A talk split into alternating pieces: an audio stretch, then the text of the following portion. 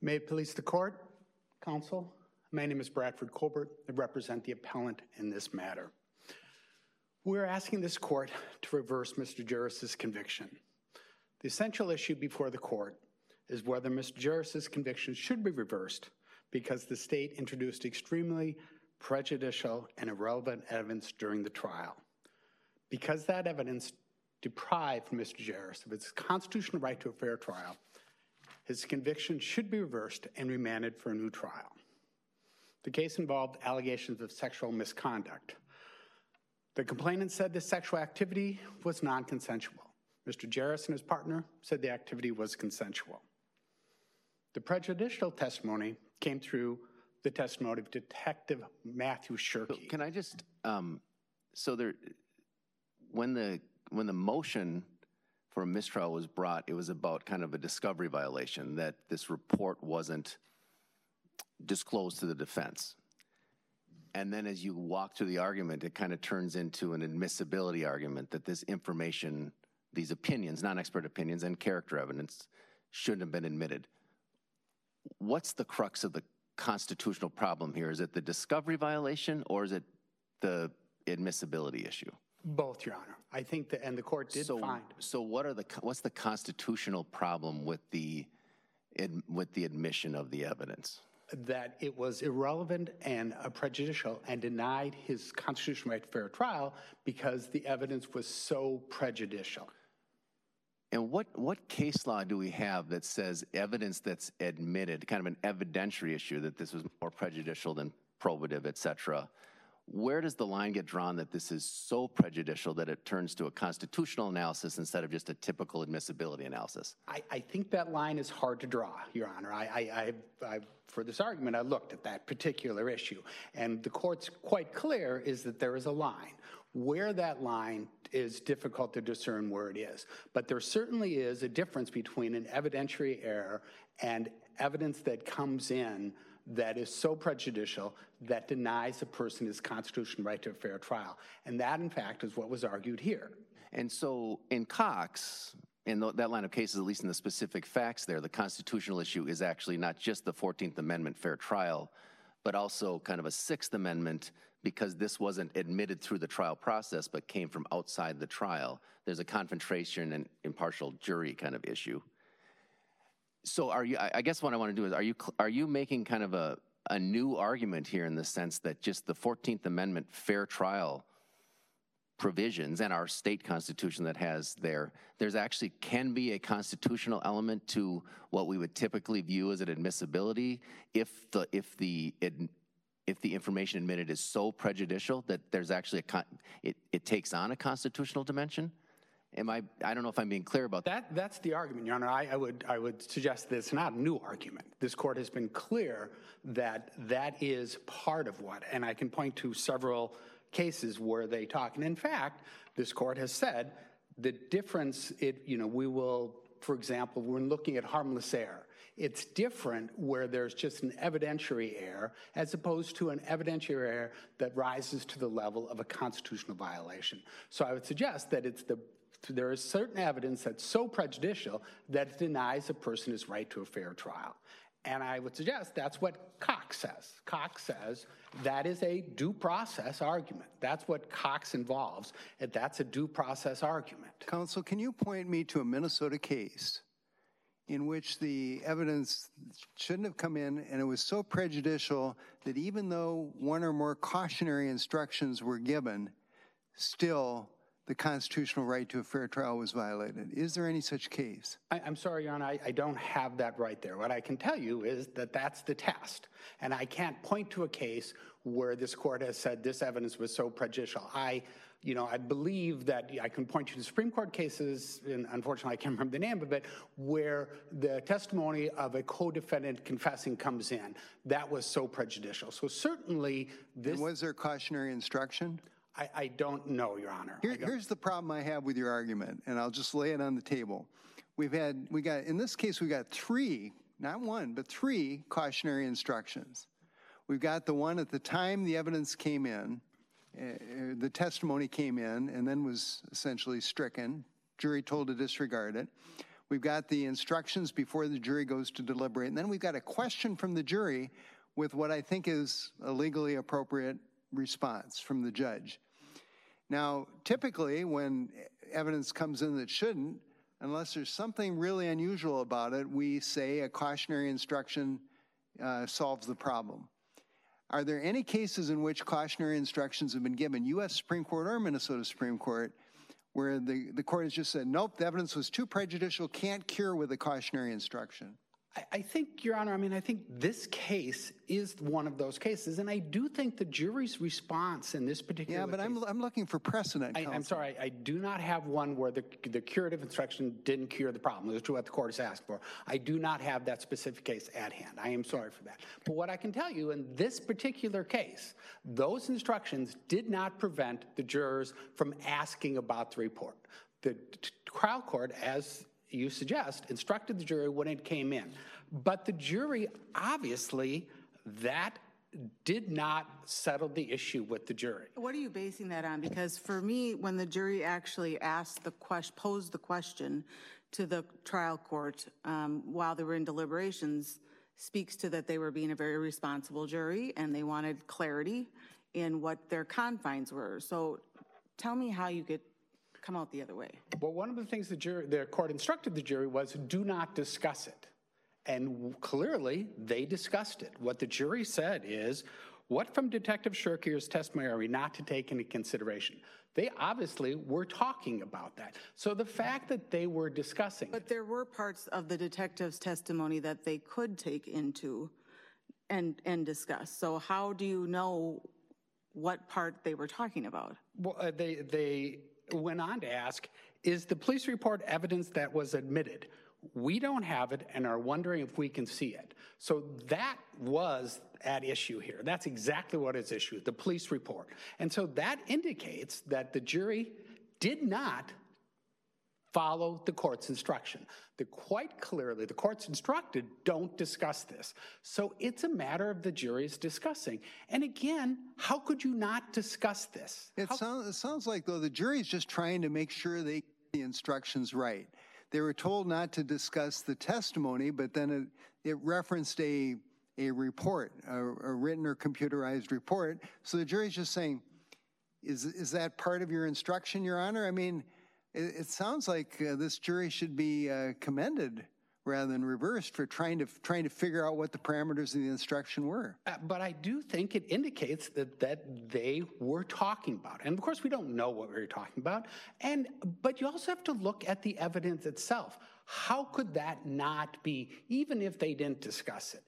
Looking at what, Counsel, am I correct that the images themselves, which I think were about 3,000, was not, they were not part of the evidence that was submitted during the trial? that's correct, John. And am I also correct that um, defendants, or the defense had those 3,000 images, or at least access to them? That's correct, John. And that the piece that we're talking about is notes made by a detective that were not handed over to defense? That's the discovery piece. The, the, the issue at issue is his testimony.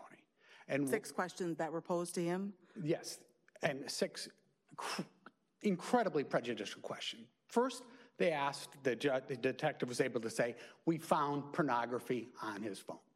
Now, that may or may not. There are certainly some jurors who would look skeptically at someone who possesses pornography on their phone. That is certainly prejudicial, but it might not be enough. But the detective went on to testify that, in fact, some of those images were of a sexually violent nature. They were of sexually violent nature. That is incredibly prejudicial. The idea that a police officer would testify that what we found on this person's phone was not just pornography, but in fact was pornography that was sexually violent. And then the officer went on to say that those sexually violent images, in fact, corroborated the testimony of the complainant. It's difficult to imagine more prejudicial evidence. So can I, can I just kind of follow this argument through as I'm thinking about it? So let's assume that this is prejudicial at kind of a constitutional level. So then the analysis under Cox and our other case law, quite, I think, just says it's like a burden shift, right? And you have to prove beyond a reasonable doubt, essentially. The, the, the presumption shifts, so the state has to prove that it wasn't prejudicial, that it did not have an effect on the jury, versus the defendant having showing, showing that it had a substantial effect on the jury. And on a mistrial kind of motion, it's the same test. Was there a reasonable impact on the outcome of the jury because this, in this case, because the evidence came in? You know, it's the trial error, but that's what the trial error is here. So is the real issue here who bears the burden? And then beyond that, at the end of the day, is the question before us just kind of the same question we always address in these cases, which is do we think this had an impact on the outcome of the case? I, there's all these kind of distinctions up above, but at the end of the day, it comes down to this question do we think this was so prejudicial that it changed how the jury, it, it reasonably could have changed how the jury looked at it? I think that's the court's decision. I think what the first thing this court has to decide is what is the standard of review? And the state is saying abuse of discretion. Abuse of discretion is the standard of review. Uh, what I think is what Cox says is that this court must conduct an independent evaluation, which in fact means that it is to be conducted de novo. The idea is this court. Well, so.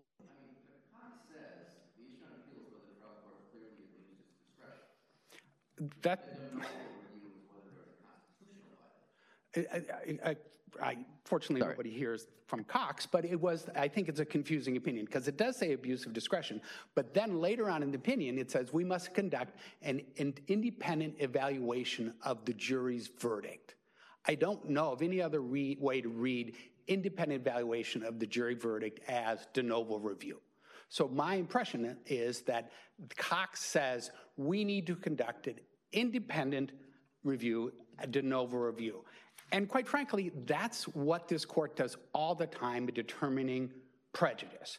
And I'll point to you to several cases. For example, the Brady determination of materiality is exactly what this court does in these cases. Material, for materiality, in Brady it says evidence is material only if there's a reasonable probability that had the evidence been disclosed to the defendant, the result of the proceeding would have been different. A reasonable probability is one that is sufficient to undermine confidence in the outcome.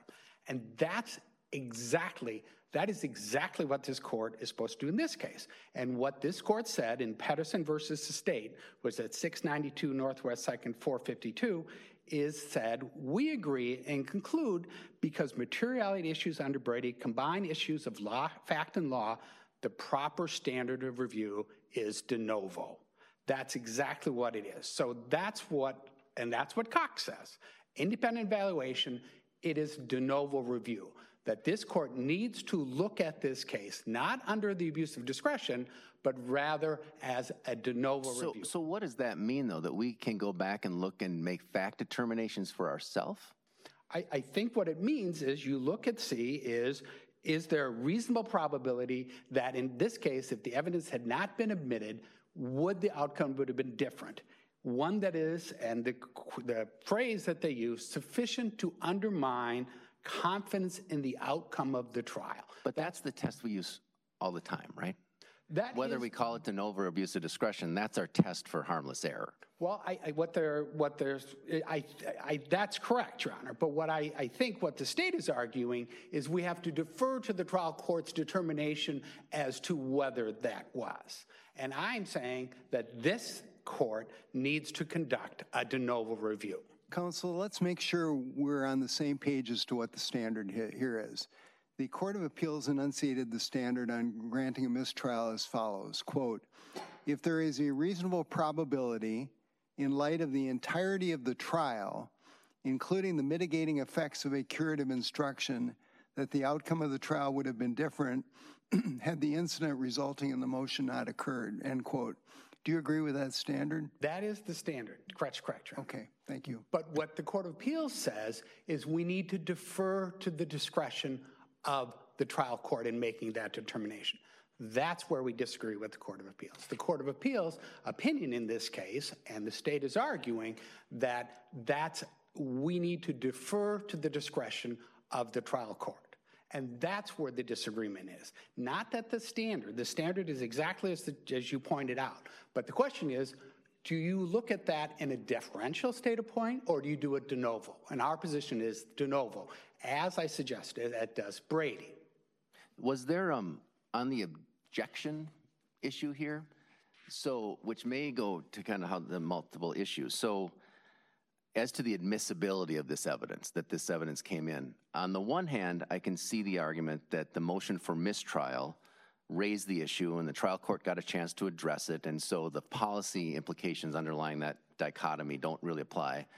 On the other hand, because no objection was raised when this first came up, you know, multiple questions and answers came in. You know, had the objection first been raised when the first question was asked, we wouldn't have this issue. So are we in harmless error territory or are we in plain review or plain error territory? Well, the way the trial court, did, it, so the defense counsel explained that we did not object right away because we didn't want to call attention to it. So in fact, they came later and said, we did not want to call attention to it because in fact what the what had happened on it they moved on to a different word and they're worried about the timing of the objection but isn't that a kind of strategic decision that people can make all the time but we would still typically treat that as plain error it seems like the mistrial motion kind of adds in a weird wrinkle that's at some level maybe irrelevant, I, I, guess. Uh, so in this objection question, as to the admissibility of the evidence as opposed to discovery. I think that's fair. I mean, it would be, we would be, if they objected, we would be discussing whether it was prejudicial. The motion mistrial does add an element to it, which is true. And an important, speaking of wrinkles, an incredibly important wrinkle is that the trial court applied the wrong standard in determining whether to grant the mistrial. And so in this particular case, made a motion for mistrial, and the court specifically said, I'm looking at this, I see no manifest necessity to whether a, trial, a mistrial should be granted. That's the wrong standard. That is absolutely the wrong standard. The manifest necessity standard is only to be applied when the mistrial is granted over the defendant's objection. The manifest necessity standard is an incredibly high standard because. Did, did the Court of Appeals analyze that, not necessarily outcome, but analyze that right, though, even though they applied the wrong standard? An appellate court can come in and apply the correct standard? Well, I, I see what I think what the trial court, what the appellate court did wrong was they said, we're going to defer to the district court. And what I suggest is this is the wrong case to defer to the district court because the district court applied the wrong standard. And again, the manifest necessity standard is an incredibly high burden because of double jeopardy concerns. When you grant a mistrial over the objection of the defendant, there are double jeopardy concerns. And so in those cases, the this court and the Supreme Court has set an incredibly high burden to granting a mistrial when the defendant objects. Those concerns are not Oh, I'm sorry. Go ahead. Finish your. No, no, now, now I've lost it. I, I, I guess I was wondering, um, Mr. Colbert. You know, another wrinkle it seems to me in this uh, the standard of review issue is, do we? And this is a, more of a question than, than than anything. Do do we apply the Cox standard of review, de novo standard of review, which is what you're arguing for, when we've never applied the rebuttable presumption and the Cox factors in the context of inadmissible uh, trial testimony. It's always been testimony or evidence that's come in from the outside. The the the bailiff who says something to you know to the you know members of the jury or something like that. So do we? So I'm I'm trying to figure out where that piece of it plays in.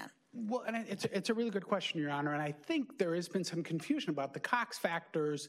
I think those are separate than the standard review. The Cox factors, of course, should be applied because if you look at the Cox factors, they are exactly what you'd want to consider when considering a motion for mistrial. They talk about the prejudicial nature of the evidence. That's certainly something to consider.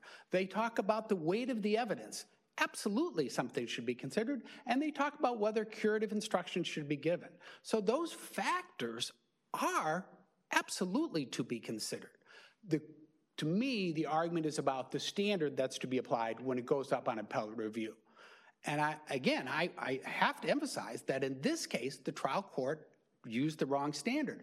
What the trial court should have used is the reasonable probability standard, which is a much, much lower standard. Reasonable probability So, is but can we do an independent review to see if the evidence meets a reasonable probability standard, just like the Court of Appeals did? I mean, you disagree with the outcome, but that was kind of the analysis they did.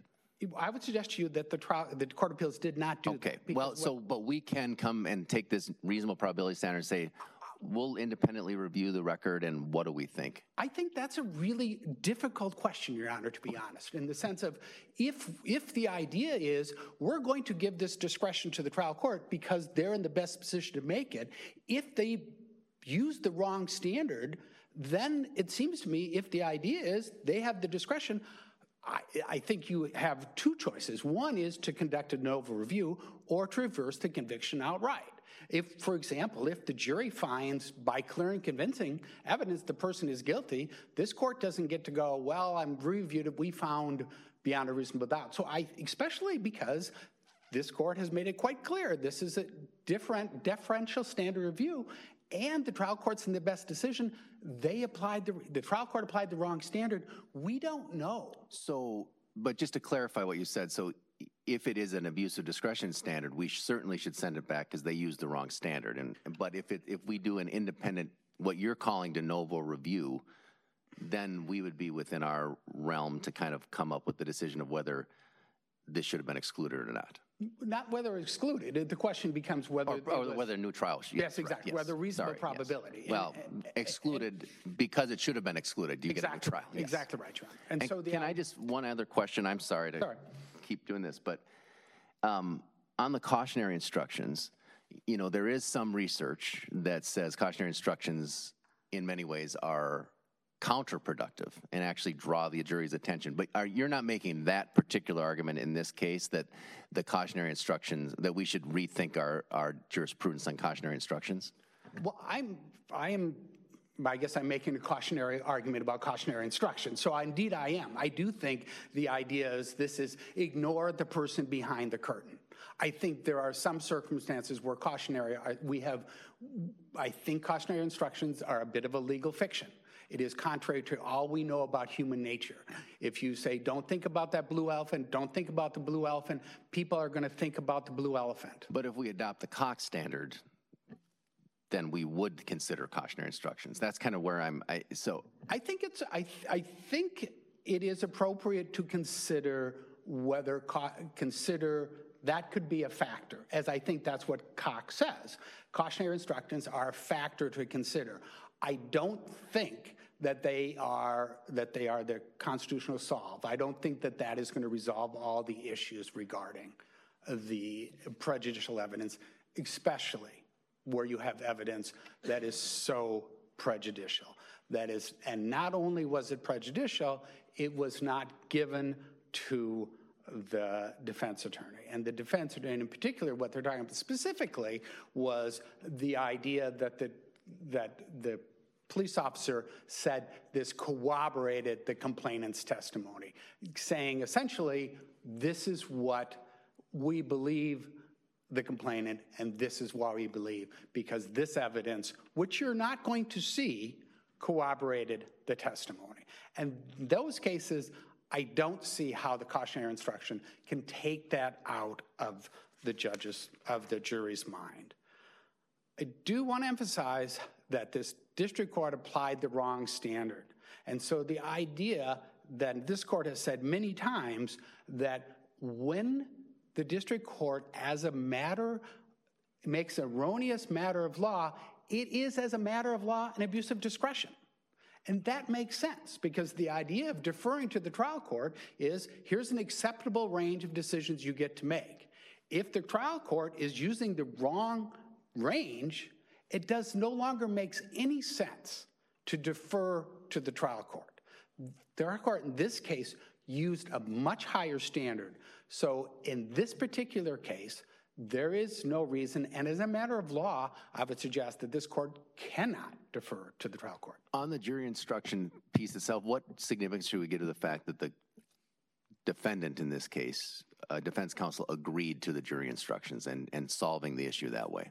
I, I think that's, a, you know, you're between a rock and a hard place. And I think people are in the sense of a, they agreed to the language, and I think they decided that would be better than no jury instruction. And again, I think it can be a factor to be considered, and that certainly is a piece of it, the fact that they agreed to it. And it's interesting because I see my time is up. Thank you.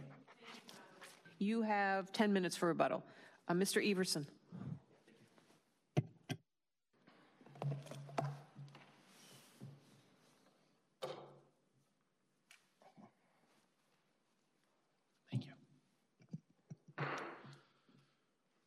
May it please the court, counsel. My name is Michael Everson. I represent the respondent in this case, the state of Minnesota. I'd like to begin my argument by focusing on what is the primary legal issue here, that is the appropriate standard of review. And once that's been discussed, I would like to apply that standard to the facts of this case.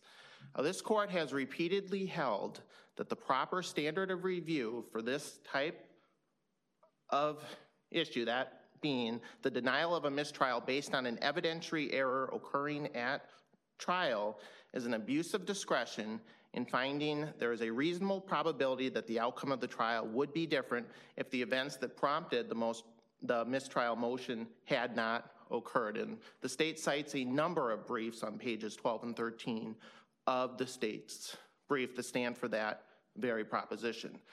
Now, rather than apply this long-standing, well-established standard, appellant claims that the standard of review from State versus Cox should apply.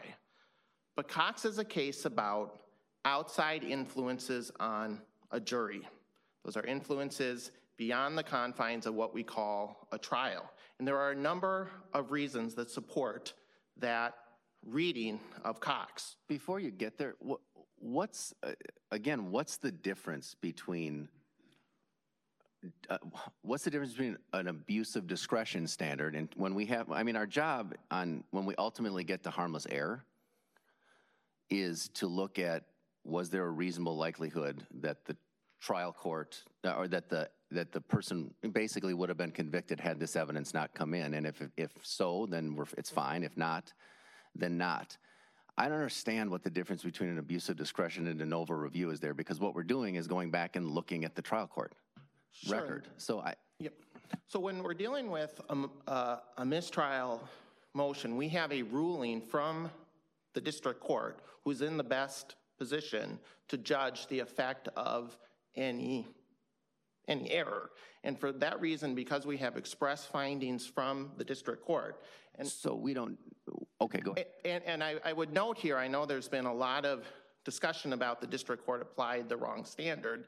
And while I would acknowledge the district court used the term manifest necessity, when you look at what the district court actually did, the district court did the correct What analysis. findings did the district court make? They're made on page 750 uh, of the transcript. And what the court said is, and at this time, I'm going to deny the motion for a mistrial. The basis is going to be the standard for mistrial is manifest necessity. But then the court went on, due to an error that has occurred that is so significant or serious that it cannot be cured with an intervention less drastic than granting the mistrial.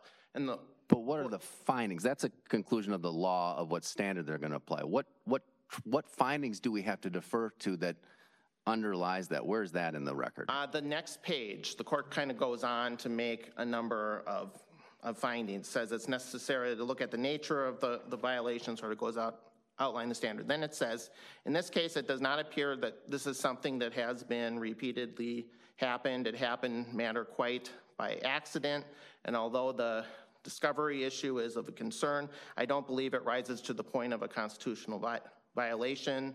Um, I don't believe it's fatal to this, this trial, and my analysis is that the trial will continue.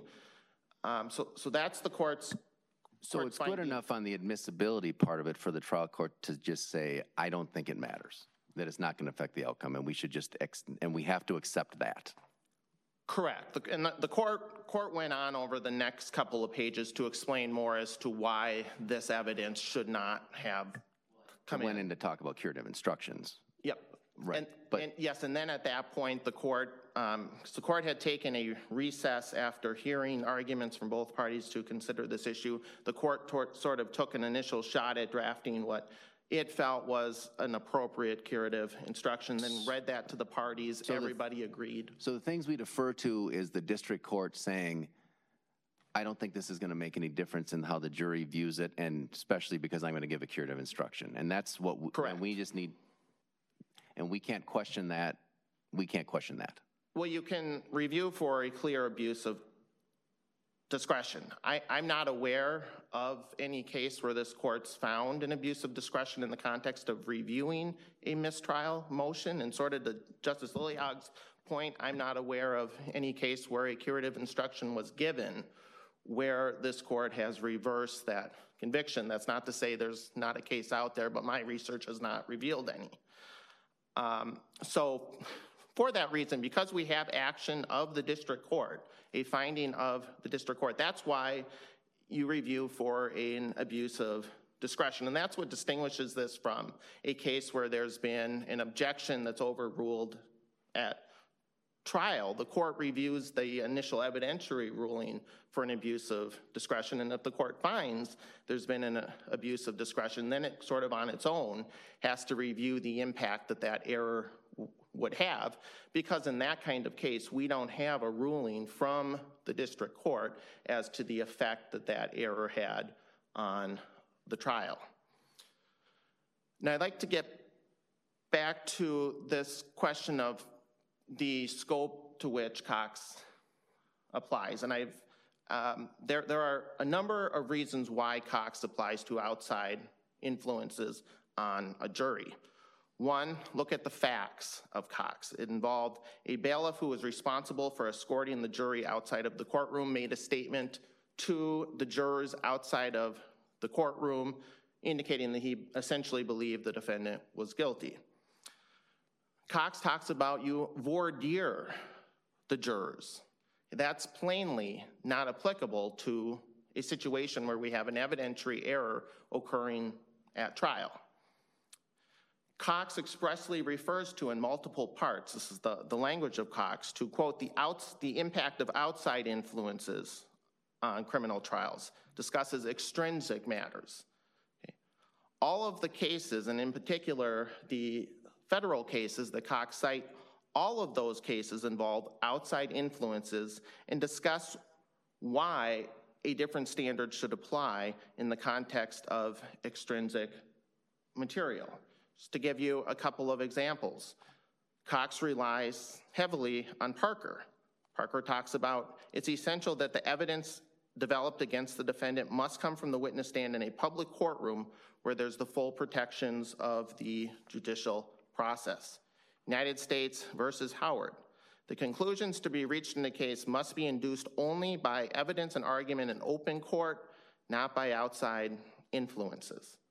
All of the cases use that sort of language to discuss the concerns about outside influences.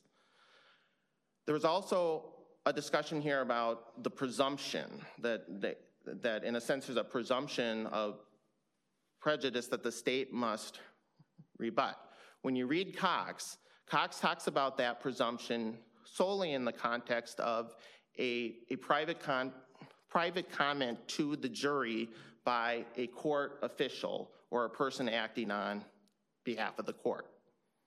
Okay, so that's sort of another distinction or uh, another reason why it's clear that, that Cox and the Cox presumption should not apply in this type of case where events are happening on the record with both, both parties there. Um, and there are a number of good reasons why Cox applies a special test and a somewhat stricter standard of review to outside influences on a jury. One, the jury is receiving information without the presence of defense counsel, the defendant, or the judge. So, but isn't Cox just a species of our general, our general rule that if there's a constitutional violation, which there clearly was in Cox, that then the burden flips and it's the burden is on the state to prove up beyond a reasonable doubt that it didn't have an effect on the jury. So that's Cox and that's a bunch of other cases.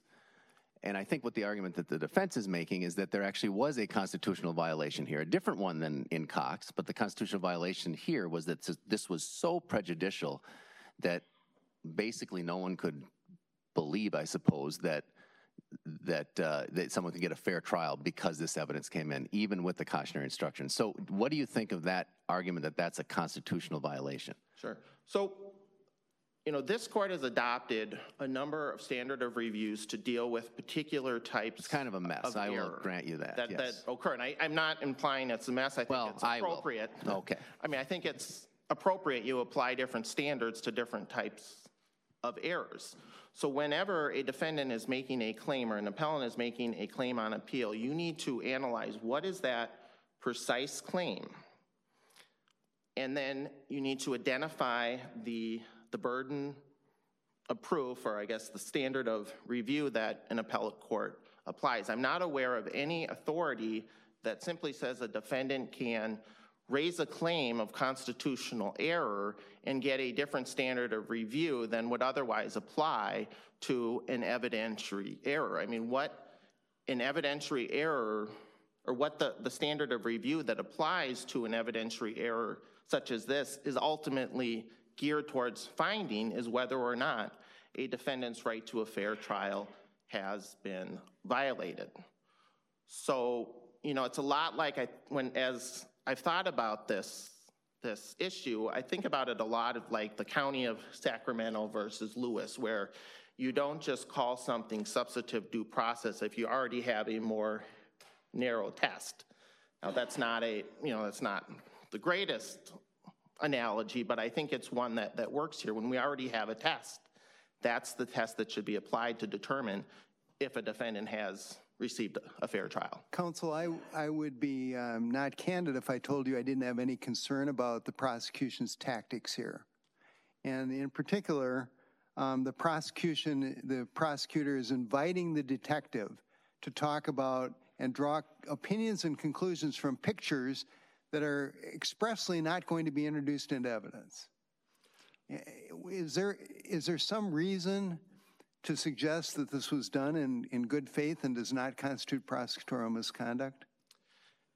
You know, we, we are not in any way defending what the prosecutor did here. We concede there was an, an, an error. You know, I, I was not at trial, so I don't know exactly what was going through through the prosecutor's mind. But you know, I acknowledge that yes, this was inappropriate evidence that should not have been offered. And then I'm also concerned about the fact that later on, after this issue had been vetted and decided, the prosecutor then makes reference to cleaning up, which it seems obvious is referring to the detective's testimony about cleaning things up afterwards. Um, is, is, can you conceive of a good faith reason to ask that question? Well, I, I, one, I think it would have been best if the prosecutor had avoided that, that phrase. However, moments before the prosecutor asked that, that question, Ms. Holding Eagle had testified that, that the appellant had invited her into the room and that sexual, he had just been sexually penetrating the victim. And he said, okay, and kind of moved her head down as if, you know, to clean thing, things up. So my impression is this was the prosecutor just saying, you know, was frankly surprised that one of the defendants was testifying to this fact, just said, I just want to make sure you understand. Okay, I, I, I see that point. In, in light of all of this, why shouldn't we shift the burden to the, the state to show that this error and the failure to grant a mistrial um, was not prejudicial? In, in other words, essentially do what we did in Ramey. Well, because one, there's not a prosec- prosecutorial misconduct claim here, so I don't, you know, I, I, I, I guess I'm not prepared to respond to why prosecutorial misconduct standard should, shouldn't apply, other than to say that this is the claim that's been raised here. Um, you know, this is, again, the, the, the standard that applies when you are challenging, you know, we look at what is being challenged, and that is the district court's denial of a mistrial motion. So, so what, what, what did the district court deny when they denied the mistrial motion? What was that motion about? What, I mean, it, go ahead. So, sure, so what, what happened was when the detective testified, as we've discussed, there was no objection. When the detective was done, the defense attorneys stood up after the jury had left and said, you know, I don't recall ever receiving this report. And there was some discussion back and forth. The prosecutor said, I believe it was sent with, you know, on, on this date. So the court said, well, let me see the report. I'm going to take a break. I'll come back after lunch and we'll decide what to do. So was the mistrial a motion about the discovery violation or was it about the admissibility of the evidence? It was initially about the discovery violation. Then when the court came back after lunch, the court said, you know, made, made some, some findings about the discovery violation and then went on to say, you know, sort of sua sponte raise this issue. I guess maybe I can cut this part of my questioning short. So do you think, are we in harmless error land or are we in plain error land as, as regarding the admissibility as opposed to the discovery violation? I think because the district court sua sponte intervened uh, and made a ruling, I think we are in harmless error. I, I, the, the state's not making any plain error argument here. Um, I did want to make one point with respect to this idea of do, do we apply, you know, a separate constitutional standard or the, the mistrial standard. Um, one of the cases that the state cites in its brief is State versus Manthey, which, um, give me just a moment, I will get you a citation. Um, State versus Manthey at 711 Northwest 2nd, 498. It's a case from this court from, from 2006. And this court, at the beginning of its opinion, framed the issue as Manthey asked for a new trial, arguing that she was denied her constitutional right to due process in a fair trial by the admission of hearsay and other prejudicial evidence. The court then went on to analyze that issue by applying the plain error standard for anything that was not objected to or the standard mistrial standard for anything that was objected to because there had then been a, a mistrial motion. So if this court were to rule that Cox applies and that you can, you know, sort of place a constitutional label on what is otherwise an evidentiary claim and get a higher standard, this court's going to have to overrule that part of Manthey. And the state would submit that that's not, that's not, not warranted because we already have a standard, a workable standard for addressing mistrial motions. Now I'd like to briefly apply the standard of review to the facts of this case. Um, for a number of reasons, the district court did not abuse its discretion in finding that a curative instruction was appropriate to remedy the error here and that a, a mistrial. Counsel, I'm, I'm sorry, before you go on, I, I'm just thinking here about what your statement about Manthey, and I just want to go back and, and walk that through a little bit. So your position would be that this is not the first time that we've had sort of this meshing, um, for lack of a better term, I think it's what Justice Thissen was talking about, where you, you know, you've got these constitutional issues involved, you know, meshing with basic evidentiary issues. So you're saying we've, I have to go back and look at Manthey, but we've crossed that line before in Manthey, and even though it, it too rose to a constitutional dimension, which is what, you know, Cox is talking about, you're saying we, we would still apply that, that same abusive discretion standard of review. Correct. That's what you did in, in Manthey, and I, I mean, you know, I would submit that you likely did that because although the error was framed in a constitutional sense, the court asked themselves, what is really being challenged here? And then applied that standard of review. Because again, what all standard of reviews ultimately go to is whether a defendant's right to a fair trial was violated. And that's ultimately what we do. And if we're going to allow a defendant to just say, well, this is a constitutional violation, that's going to swallow all the other standards, which is not something that this court wants. And fr- frankly, it's not an appropriate way to review trial errors. Now, with respect to the application of the standard of review to the, these facts, the district court did not abuse its discretion. One, the district court gave a prompt instruction to disregard. Okay, all parties agreed to all of the instructions that the district court gave. They expressly told them that the detective's not an expert, should ignore any opinion testimony, told them not to use it for character purposes. The jury asked for clarification in deliberation, which shows they were mindful of their duty. They asked, they were then clearly told. And again, all parties agreed to that instruction. The, the stricken testimony was relatively brief, only one and a half pages in an 1,100 page transcript involving many witnesses. The weight of the evidence indicates no impact on the verdict. This was a strong case. We have the victim's detailed testimony was corroborated by her extensive injuries. She had extensive bruising on her arms, legs, and neck.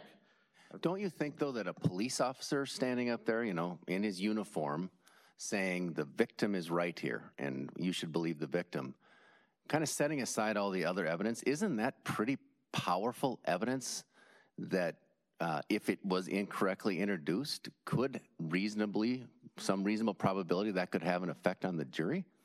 Well, a couple of points. One, we have an instruction to the jury that he's not an expert. You need to disregard that opinion. Two, I believe the record reveals he was in plain clothes. Um, but, um, and third, if you look at what the detective actually said, he didn't say, I believe the victim. He just said, there is this image that might corroborate. Which, you know, again, I'm not in any way trying to defend that, but it's not quite the same sort of instance where the officer says, I believed this happened. Which, you know, again, there's some mitigation of the effect there. In terms of the strength of the, the, the case again, again, we have extensive physical injuries, fresh physical injuries on the victim. I'd point the court to exhibits 9 through 18, 32 through 35, and the doctor's testimony at pages 648 through 58 of the transcript that describe what are really serious bodily injuries. Um, we, we also have the testimony of Tim, Tim F., as he was identified in my, my brief, and this makes this case somewhat unique in that we had a third party with no real connection to anybody here who was with the participants that night. He, he noted that, that Appellant and Miss Holding Eagle were, were acting weird. He was so concerned, he called 911 after they, they left. And he corroborated details about how Miss, Miss Holding Eagle and Appellant lied to the victim about their relationship status. Um, so, you know, I think that's really significant in this case. Um, we also have the fact that the appellant lied to the police when he was, was interviewed. He said no sexual contact occurred. And it was only after the fact, when it became clear that he was caught in a lie, that he changed his story and admitted that sexual contact had occurred. We also had apparent blood stains on the couch where the victim indicated that this assault occurred. So all of those, those facts, the strength of the case, the, the district court's prompt curative instruction, all of that indicates that the district court, in this case, did not clearly abuse its discretion in denying the mistrial motion.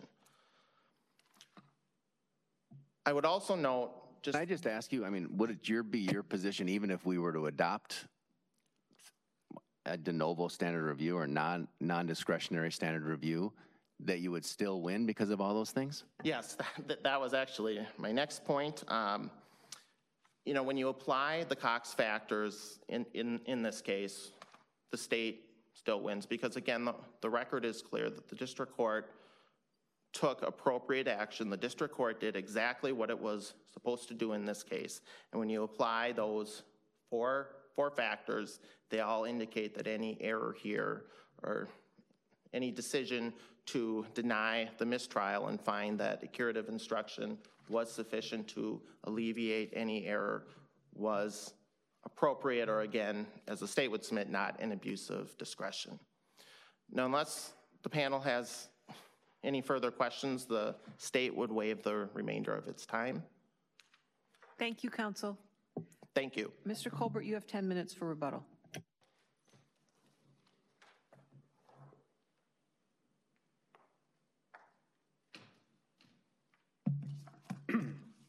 Thank you, Your Honor. I'd like to just make three points. First, counsel keeps referring, his argument is essentially that the trial court did not abuse its discretion. The trial court used the wrong standard and therefore, as a matter of law, abused its discretion. I'm going to quote what standard the trial court used. The basis for drying, excuse me, the basis is going to be the standard for mistrial is manifest necessity due to an error that has occurred that is so significant or serious that it cannot be cured with an intervention less drastic than granting the mistrial. Again, that's when a mistrial is granted over the defendant's objection. That's not what occurred here. So, because of that, the trial court used the wrong standard and it was a higher standard.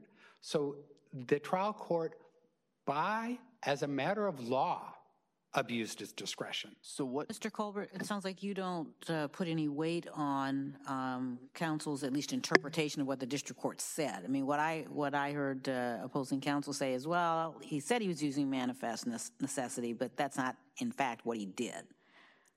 I, I don't know how you go there, right? I mean, I think here's this because it says the court says the standard for mistrial and then says manifest necessity.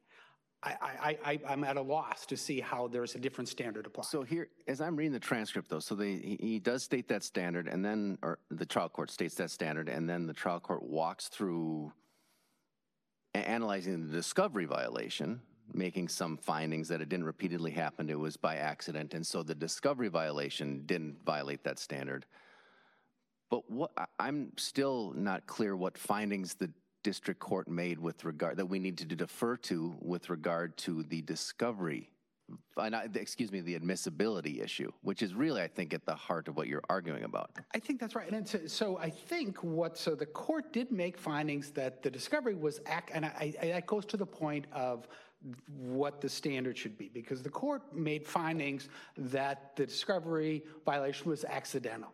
That is actually a finding that this court has to defer to. That's a finding of fact. That's exactly what this court should defer to.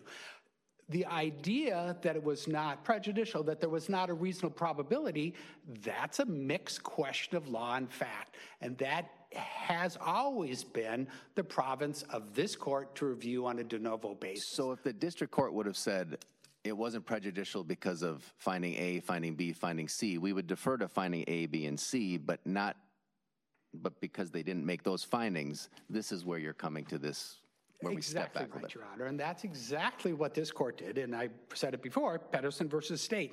Using the exact same standard, this court said that it is a matter of de novo review. It's also de novo review, for example, the prejudice when you join defendants. The court says, we're going to view the issue of prejudice de novo. That's what this is about.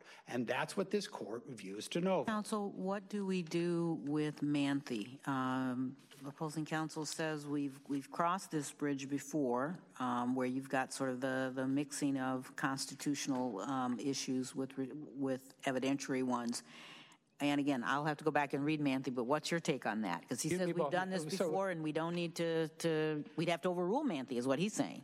As I've read this court's cases, it has been, it's been a little loose in how that comes out. Because what the court will say, we review certain things for abuse of discretion, but review constitutional claims de novo.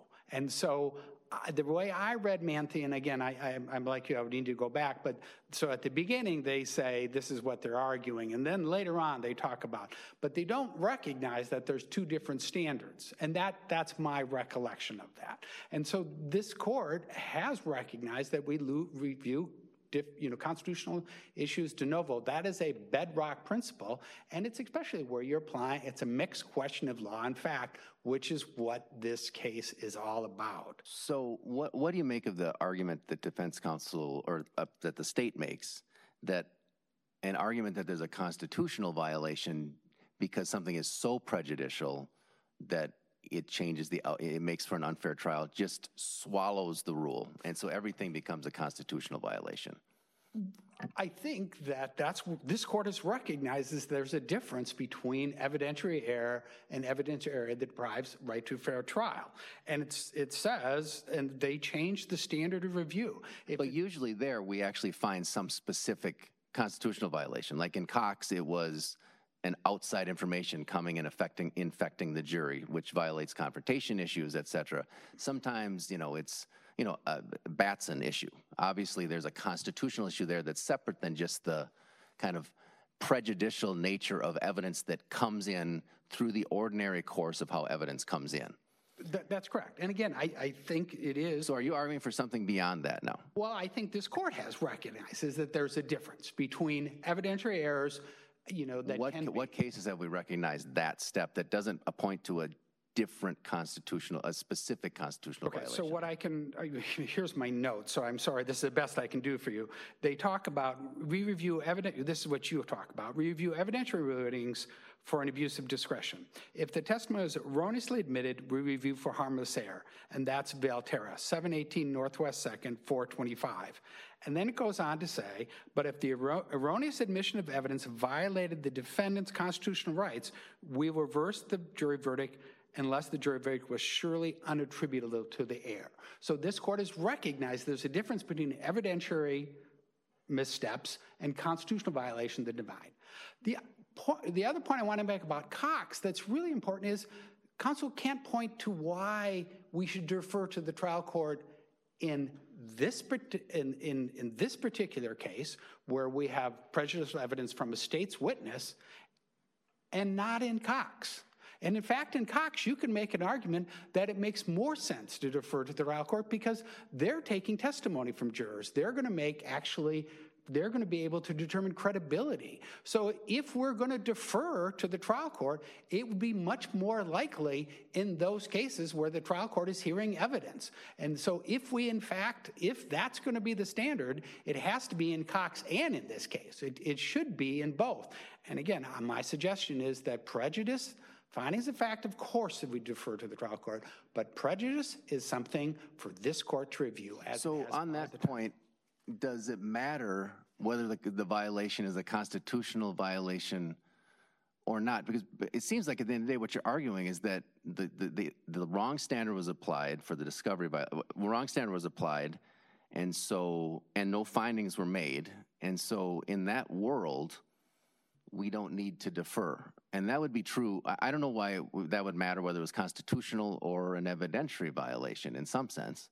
If the wrong standards apply, I can, yes, there should be no deference to the trial court because I think that's an abuse of discretion. And it feels like Cox is law. kind of a red herring, quite frankly, in a, in a, a little bit of, in a somewhat of a It, it, right, I think that's fair. So, thank you, Your Honor. Thank you, counsel. Thanks to both counsel for the help you provided to the court in this case. This matter is submitted.